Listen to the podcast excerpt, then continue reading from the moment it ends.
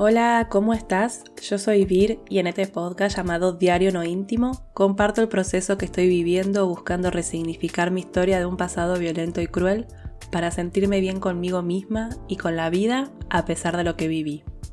En este episodio voy a contar una situación graciosa que sucedió en mi espacio terapéutico cuando conté que hay personas de mi entorno que creen que tengo como un don paranormal y que hubo veces que hasta me lo creí porque sucedieron cosas extrañas, pero no. Mi psicóloga me dijo que no soy bruja y tiene razón. El siguiente episodio está destinado solo para personas adultas. También hago esta aclaración porque voy a hablar sobre temas que te pueden sensibilizar y quizás estás en un momento en el que preferís no escuchar sobre temas sensibles. Si es así, Pone pausa y hace o escucha otra cosa que te haga sentir bien. Y si te quedas escuchando el episodio, gracias, muchas gracias. ¿Cómo estás? Yo acá peleándome con mi costumbre de sentarme cruzando las piernas en todas sus variantes. De hecho, ahora tengo una pierna debajo del muslo, pero estoy cómoda.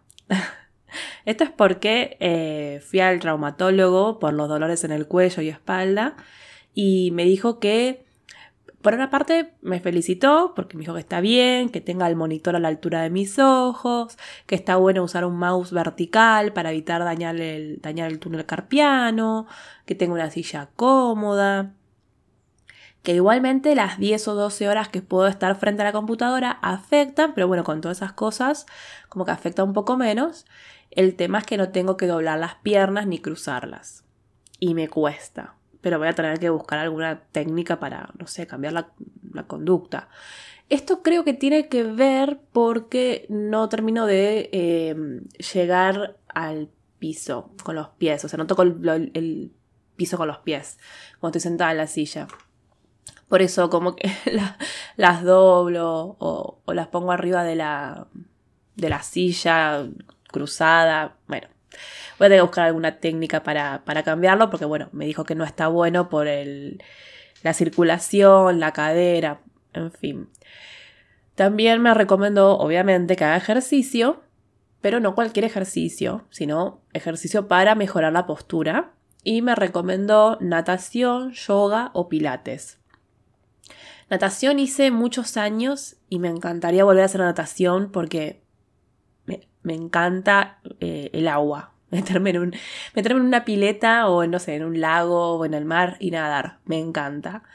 Pasa que, bueno, acá donde vivo, creo que hay una sola pileta de natación cubierta y es la que queda al otro lado de, donde vivo, que bueno, esa igual no sería un problema, pero por lo que estuve buscando es de eh, una de esas cadenas de gimnasio donde tenés que contratar todos los servicios, o sea, no es que, hola, sí, vengo solamente por natación, no, te hacen pagar todos los otros servicios que ofrecen cuando vos solamente querés ir a natación. Pero bueno, ya averigüé, vamos a ver qué me dicen. Y también averigüé por pilates, porque es algo que nunca hice y siempre me llamó la atención. Y muchas personas me lo recomendaron. Eh, y bueno, lo gracioso fue cuando me dijo lo de yoga, porque me dijo, yoga solo la de postura, la postural. Me dice, esa que es para relajarte y bla, bla, bla, no. La que es para mejorar la postura, un yoga biribiri. Vos pregunta qué tipo de yoga es. Si es la de para mejorar la postura, es esa. Si es para relajarte, no. Esa no. Me causó gracia.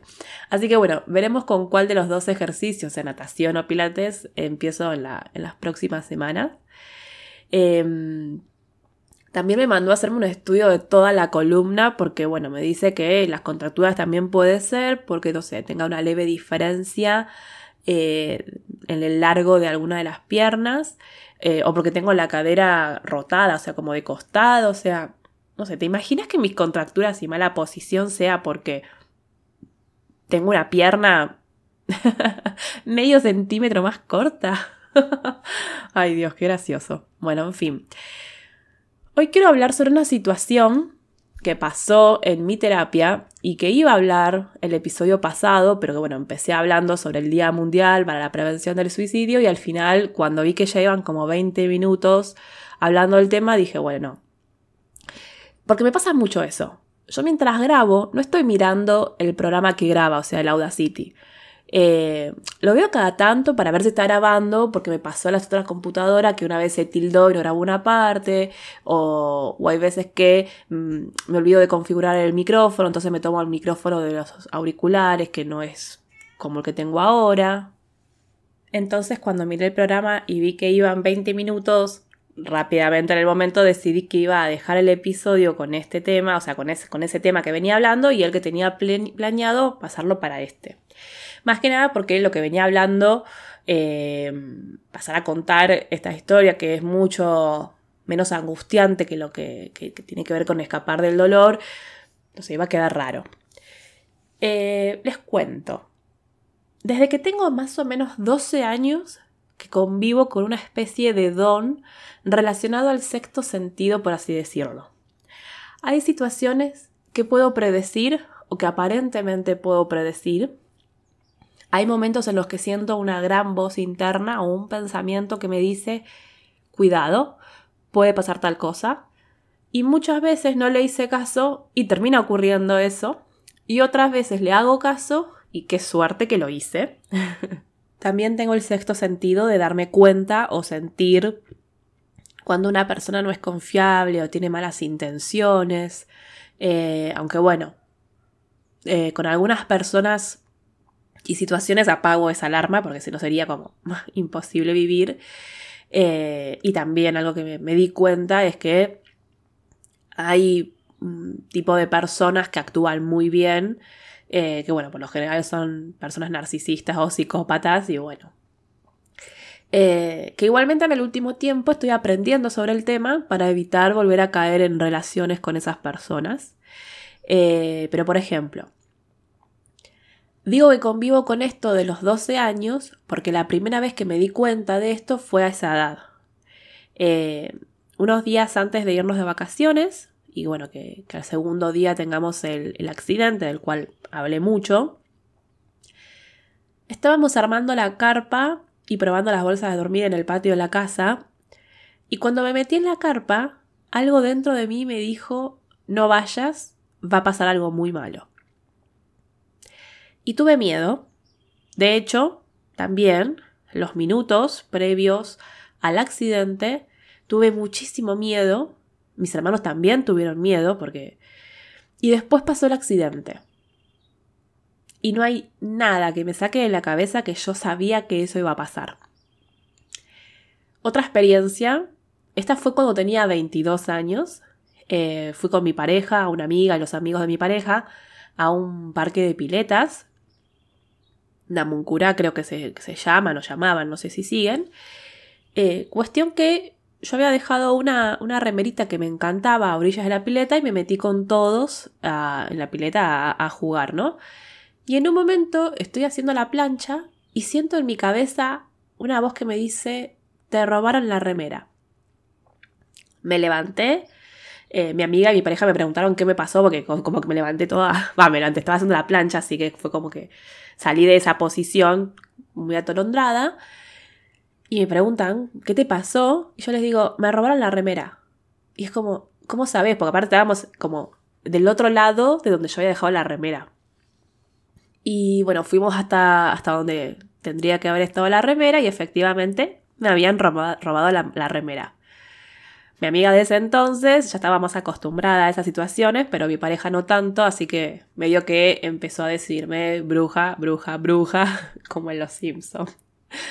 Eh, otra experiencia, que creo que esta fue la que le hizo terminar de creer a mi pareja que realmente soy una bruja, él estaba andando con su moto sin seguro y él trabajaba con la moto y andaba por toda la ciudad de Buenos Aires. Y yo le decía que se saque el seguro por cualquier cosa. Eh, y al que no, no, llevo años, llevo un montón de años así, nunca me pasó nada, nunca me, pasó nunca me paró la policía. Y yo le insistía. Hasta que una mañana se ve que se lo dije de otra forma. y le dije esto, ¿no? Eh, el problema es que si te para la policía, te van a sacar la moto y vos la necesitas para trabajar, ¿no? Se, ve que le hice un discurso y que lo convencí y me dijo, bueno, está bien, voy a, sacar el, voy a ir a sacar el seguro. Entonces se fue un rato antes, eh, fue a, dar de alta la póliza del seguro Hizo cinco cuadras y lo paró la policía. Él se reía porque le dijo al policía, acabo de salir de asegurarla, o sea, cuando le pide la cédula de la moto, eh, la licencia de conducir y el seguro, le dice, acabo de salir de asegurarla. Eh, entonces el policía le dijo, eh, tenés razón porque si no te lo tenía que secuestrar. Y bueno, él hizo, no sé, 10 metros y me llamó para contarme y para decirme bruja.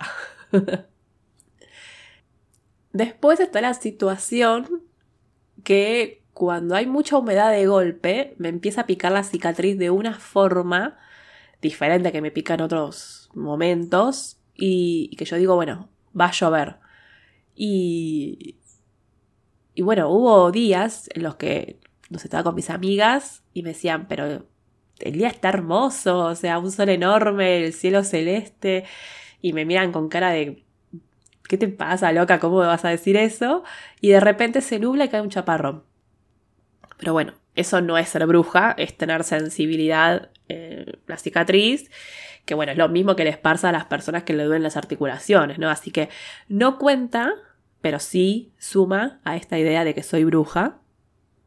Y después hay varias situaciones, eh, no sé, de no querer entrar a un lugar, a un restaurante y, después nos enteramos que eh, se prendió fuego en la cocina, eh, no sé, de decir, ay no, llevemos esto, ay no, pero para qué, si eso no te lo piden, llevémoslo y que justo te lo pidan.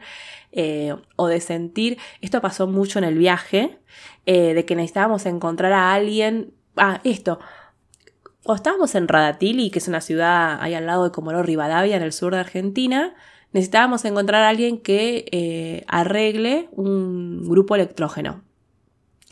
Y, y, bueno, se nos acercaban varias personas a hablar sobre el viaje, pero no me preguntes por qué, yo supe a quién hacerle el comentario sobre que se nos había roto el grupo electrógeno, y ese alguien resultó ser que el hermano se dedicaba a reparar motores y grupos electrógenos.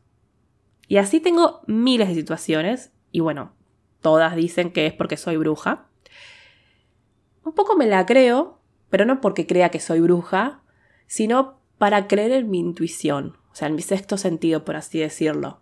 Eh, para justamente evitarme accidentes como cuando tuve 12 años. Em, he dejado pasar colectivos porque algo me dijo que no, o bajarme antes de un colectivo porque también algo me decía que estaba en peligro. De hecho, también ese, ah, me, acabo de acordar. Una vez iba con una compañera del colegio eh, y le dije que nos bajemos del colectivo porque, no sé, sentía que algo malo iba a pasar. Ella se rió de mí y me dijo que estaba loca. Yo me bajé antes y a las cuadras el colectivo chocó con otro colectivo saliendo de, una parada.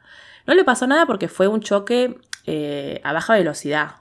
Pero algo pasó. Y bueno, también ella se encargó de esparcir por todo el colegio que, que yo era bruja. Y yo le iba contando todo esto a mi psicóloga y ella asentía y yo por dentro pensaba, ¿estás afirmando que soy una bruja? Y no.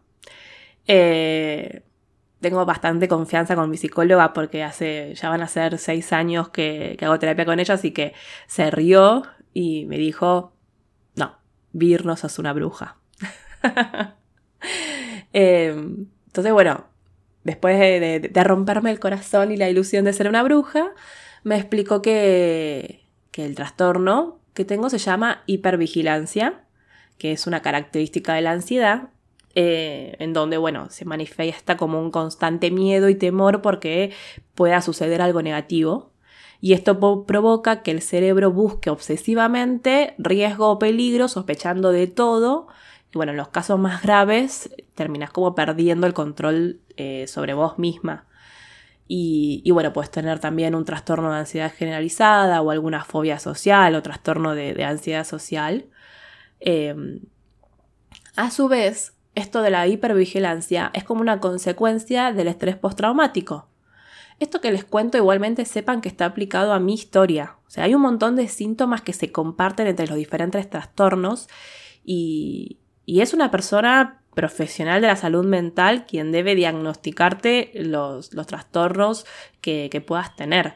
eh, como así también evaluar cuál es el mejor método o técnica para mejorar tu calidad de vida.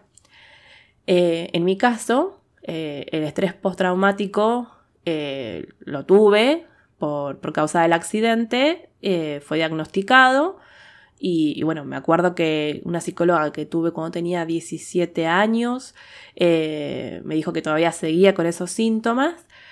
pero bueno, ahí también esa edad fue una edad en la que me expuse a muchos riesgos, es decir, también tuve muchas conductas autodestructivas, como bueno, les conté en otros episodios, que era como buscando la forma de anestesiar mis, mis emociones y pensamiento. Eh, repaso como varios fines de semana desde mi 16 hasta los 20, 21 y, y me doy cuenta que me podría haber pasado cualquier cosa. Igualmente la psicóloga de esa época me traicionó, contándole a mi mamá algo sobre lo que yo había hablado en la sesión. Que bueno, ahora más de adulta entiendo que ella hizo eso porque sentía que mi vida estaba en, riesgo, en peligro, pero no me dijo que hablar con mi mamá. Me lo hizo en secreto. Y eso a mí me hizo eh, enojar y bueno, no fui nunca más a esa psicóloga y pasaron eh, tres, cuatro años hasta que volví a ir a terapia. Eh, que bueno, justamente volví a ir porque el hecho de no estar recibiendo un acompañamiento terapéutico eh, empeoró todos los, trastornos y, síntomas que tenía. Em, pero bueno, volviendo a la hipervigilancia, hay dos síntomas que tengo al día de hoy de la hipervigilancia. Uno es esto de eh, sobresaltarme fácilmente, es decir, si yo estoy, por ejemplo, sentada leyendo un libro y no escuché que Ale se acercó a mí, cuando me hable o me toque el hombro, yo voy a sobresaltarme como no sé. y que aparte él me dice que le pone mal porque se me transforma con una cara de pánico. Eh, lo mismo si estoy en la calle y hay un ruido muy fuerte, no sé, como el caño de escape roto de alguna moto. Eh, no me gusta que se pinchen globos y así. Eh, si yo no estoy preparada para escuchar ese ruido fuerte, me pone muy mal, me, saca, me, pone mal. Y la otra es estar tensa, atenta a cualquier cosa que pueda pasar y no estar relajada, o sea, no relajarme. Eh, después voy al traumatólogo y creo que las contracturas son solo por estar sentada frente a la computadora, ¿no? Eh, pero bueno, él me dijo que también las contracturas que tengo son por nervios eh, que tengo como una postura de estar nerviosa protegiéndome o a punto de atacar. Eh, no sé cómo explicar la, posición, la postura, pues sería más fácil si me vieran, pero bueno, cuando me dijo eso, después dije, bueno, voy atando cabos. Eh, ojo que hay una diferencia entre estar en estado de alerta y prestar atención o tener atención plena. Y esto lo aprendí ahora a fin del 2020 eh, estar alerta es estar pendiente de todo lo que, pasa, pero porque sentís una amenaza constante y bueno, prestar atención es enfocarse en la actividad o la situación. Y, en todo esto entran también los pensamientos negativos e intrusivos. Y antes del 2020 para mí eh, no era posible o no se me había pasado eh, por la cabeza la idea de no darle importancia a un pensamiento. Para mí si un pensamiento aparece es por algo y no podía no darle importancia. O sea, si un pensamiento me decía que algo malo iba a pasar, tenía que estar en alerta para que no me pase nada malo. Y acá lo relaciono con otra situación o aprendizaje de mi vida, que, que es que yo me tengo que encargar de cuidarme y que nada malo me pase porque no confío, no confío no, no, no confío en mi padre, no confío, no confío en mi madre, ni en personas que deberían cuidarme, tutores y demás. Eh, entonces, como no confío en personas que debí identificar como cuidadores o que ellos debieron tener un rol de cuidador, adopté la conducta, tanto cognitiva eh, como de, de comportamiento, de estar en estado de alerta total para protegerme de cualquier cosa mala que me pueda pasar porque no tengo o no confío en nadie para que me cuide. Y diciéndolo en voz alta, qué triste.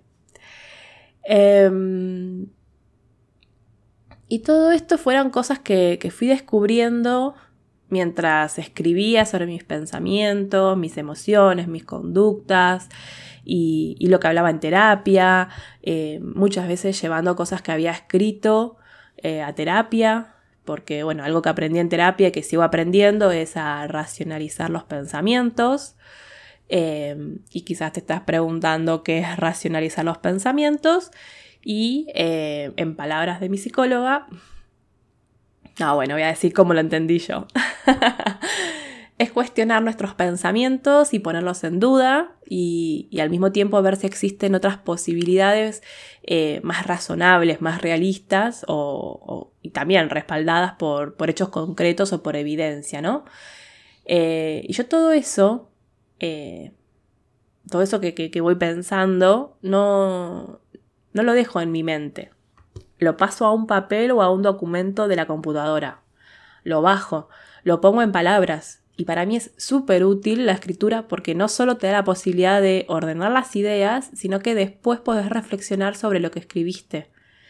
Y esto que les digo, eh, si quieren, después lo que escribe lo pueden compartir en terapia para seguir trabajando. Entonces, no soy bruja, no puedo predecir lo que va a pasar, ni tengo conexión con un más allá que, me tira información sobre el futuro. Eh, lo que me pasa es producto de un conjunto de situaciones que me pasaron en la niñez y que generaron en mí la necesidad de una hipervigilancia para cuidarme a mí misma de que no me pasen cosas malas. Y, al tener esta idea o, creencia de que a mí siempre me iban a pasar cosas malas, eh, se reforzó esto de que tenía que estar siempre en alerta. Porque aparte de eso, no tenía nadie que me cuida, o sea, que me cuide o proteja eh, y al mismo tiempo era creer que nadie me va a cuidar o proteger como lo hago yo. ¿Y, ¿y qué hace la hipervigilancia para cuidarme? La verdad que no mucho, eh, porque me hace vivir en un estado de ansiedad continuo, eh, por esto de no poder bajar la guardia nunca. Estoy como siempre en modo a punto de tener que defenderme o tener que atacar. Es como si, no sé, fuera una soldada en guerra continua que tiene que, estar atenta a que no se le aparezca el enemigo eh, o que no le caiga un misil en la cabeza. Y, bueno, trabajando también todo esto para entender por qué no es que soy bruja, sino que es hipervigilancia y, yendo al, pasado a buscar eh, estos hechos en los que parecieron que, que fui bruja para entenderlos, esto de, para racionalizarlo, yo no predije el accidente. Yo até cabos. Eh, yo no tenía confianza en Guillermo. Eh, sabía que era irresponsable eh, porque muchas veces condujo el auto estando bajo los efectos del alcohol antes y después del accidente como para reforzar el por qué mi creencia de que era yo responsable, ¿no? Eh, el saber que íbamos a ir por una ruta peligrosa y que decían que siempre había accidentes de familias argentinas que no respetaban los consejos de seguridad que daban las personas de vialidad. Y, el miedo se, e, se intensificó en ese momento cuando vi que Guillermo estaba apurado por querer llegar a Puerto Natales por el tema de la reserva del hotel, eh, que iba a más de 80 o 100 kilómetros por hora cuando le habían recomendado no ir más de 50 o 60. Eh, ver que subía dos ruedas al asfalto cuando le dijeron que no lo haga, porque en algunas partes de la ruta había un escalón muy alto entre el asfalto y el ripio. Eh, y bueno, ver que mi mamá no iba a poder hacer nada porque nunca pudo hacer nada para detener las irresponsabilidades de su ex marido. Entonces, y al mismo tiempo sentir el miedo de mis hermanos, que empezaron a, cantar esto de cuando volcamos, cuando volcamos.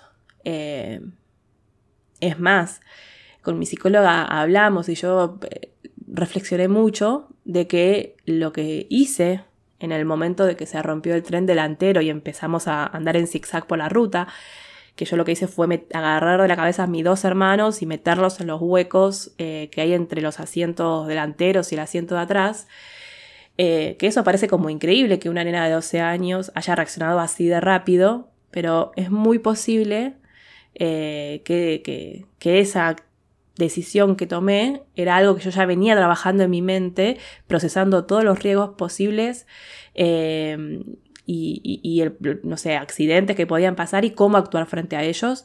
Por eso reaccioné rápido, porque bueno, por estar en estado también de hipervigilancia. Eh,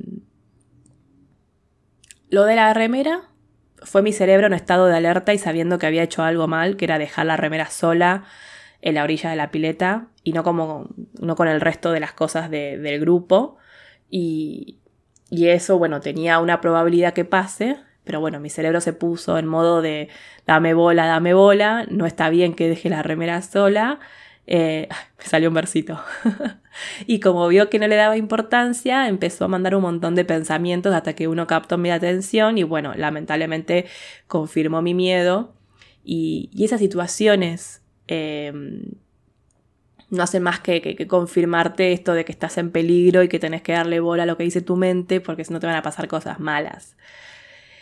Y, lo de tener esto que se le dice también cuestión de piel, esto de que me pasa con algunas personas que con solo verlas ya me caen mal o me causan rechazo. Y, bueno, que es, esto que se dice que es por cuestión de piel. Eh, es lo mismo.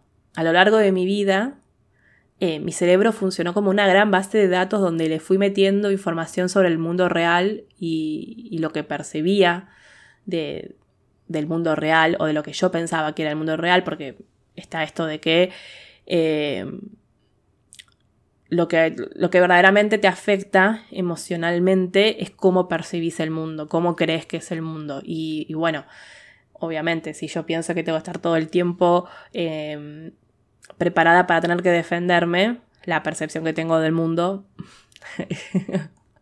no es muy linda. Entonces, bueno, frente a situaciones y personas, eh, yo observo, analizo y, busco eh, en mi gran base de datos, así como en paralelo. Eh, busco en mi gran base de datos, comparo y encuentro patrones y, por ejemplo, no sé, si una persona hace esto, mira para abajo, tiene las manos de una forma y habla de esta otra forma, listo. Yo le doy mi veredicto que no puedo confiar en la persona. con los años igualmente aprendí, cuando era más, cuando era adolescente, era más tajante, era como, te quiero, te odio. Y ahora de adulta es como que digo, bueno, me puedo, me puedo equivocar porque eh, es muy alto el nivel que tengo de, no confiar en las personas, entonces me puedo estar equivocando y como que le doy una segunda oportunidad a, esas personas. Eh, pero también la experiencia me da la razón, ¿no? Eh, lo mismo con las sonrisas. Yo miro mucho esas cosas. Con la forma de, la sonrisa me puedo dar cuenta de si es auténtica o no y si puedo confiar o no en esa persona.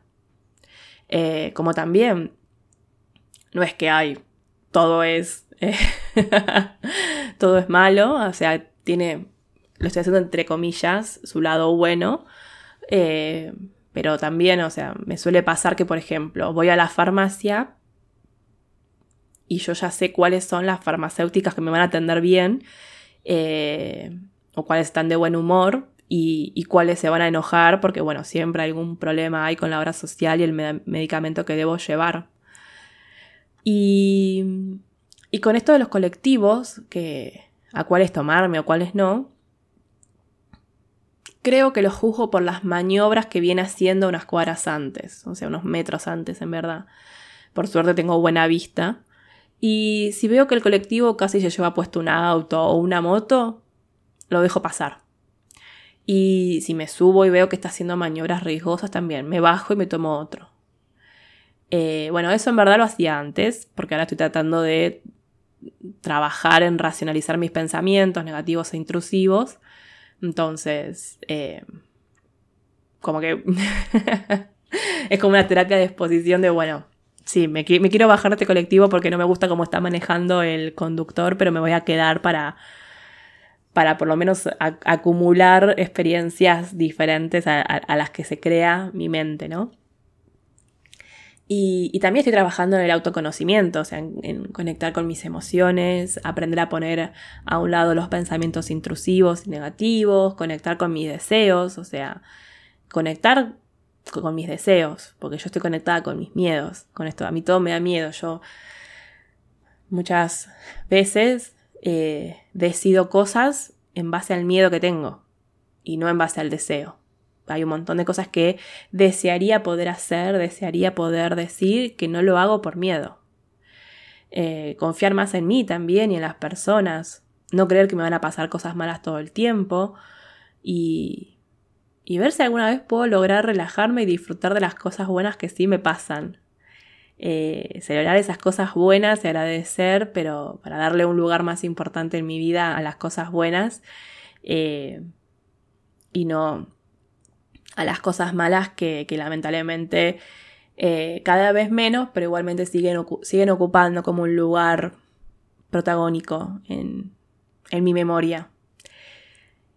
Así que bueno, al final ese supuesto don de ser una bruja o creer que tengo hiper desarrollada mi intuición eh, no era algo tan positivo, sino que bueno, es parte de un trastorno de ansiedad que leyendo sobre todo eh, todo, eso y más lo que estoy aprendiendo en terapia, muchas veces hago chistes con mi psicóloga con que no terminé desarrollando un trastorno obsesivo compulsivo o un trastorno de ansiedad generalizada de pedo, o sea, de casualidad. Que en verdad no es casualidad ni suerte, sino que bueno, es la estructura psíquica que tengo muy posiblemente mi necesidad de tener todo bajo control, hizo que no perdiera el control de mi, de mi mente, por así decirlo. Medio lengua lo que dije. Así que sí, estoy de acuerdo con mi psicóloga. No soy una bruja, pero que las hay, las hay. Y el ejercicio de escritura de este episodio, la pregunta para conocerte o la pregunta disparadora para escribir, es ¿Qué cosas harías si dejaras de tener miedo y bajaras la guardia por un momento? Puede que, quieras centrarte en una sola cosa o que hagas una lista de esas cosas. Y también te puede servir que digas cuáles son esos miedos que tenés para hacer esas cosas, eh, miedos o pensamientos. Eh, así de esta forma te, puede ayudar a conocer los pensamientos y, y tratar de racionalizarlos, o sea, de cuestionarlos. Y por hoy dejamos acá. Gracias por escucharme, gracias por leerme, gracias por escribirme. Recordá que podés compartir el episodio con aquellas personas que consideras que, les va a ser bien escucharlo. Eh, que depende de la app donde me estás escuchando, podés seguirme y calificar el podcast. Eh, eso también va a ayudar a, a que le llegue a más personas.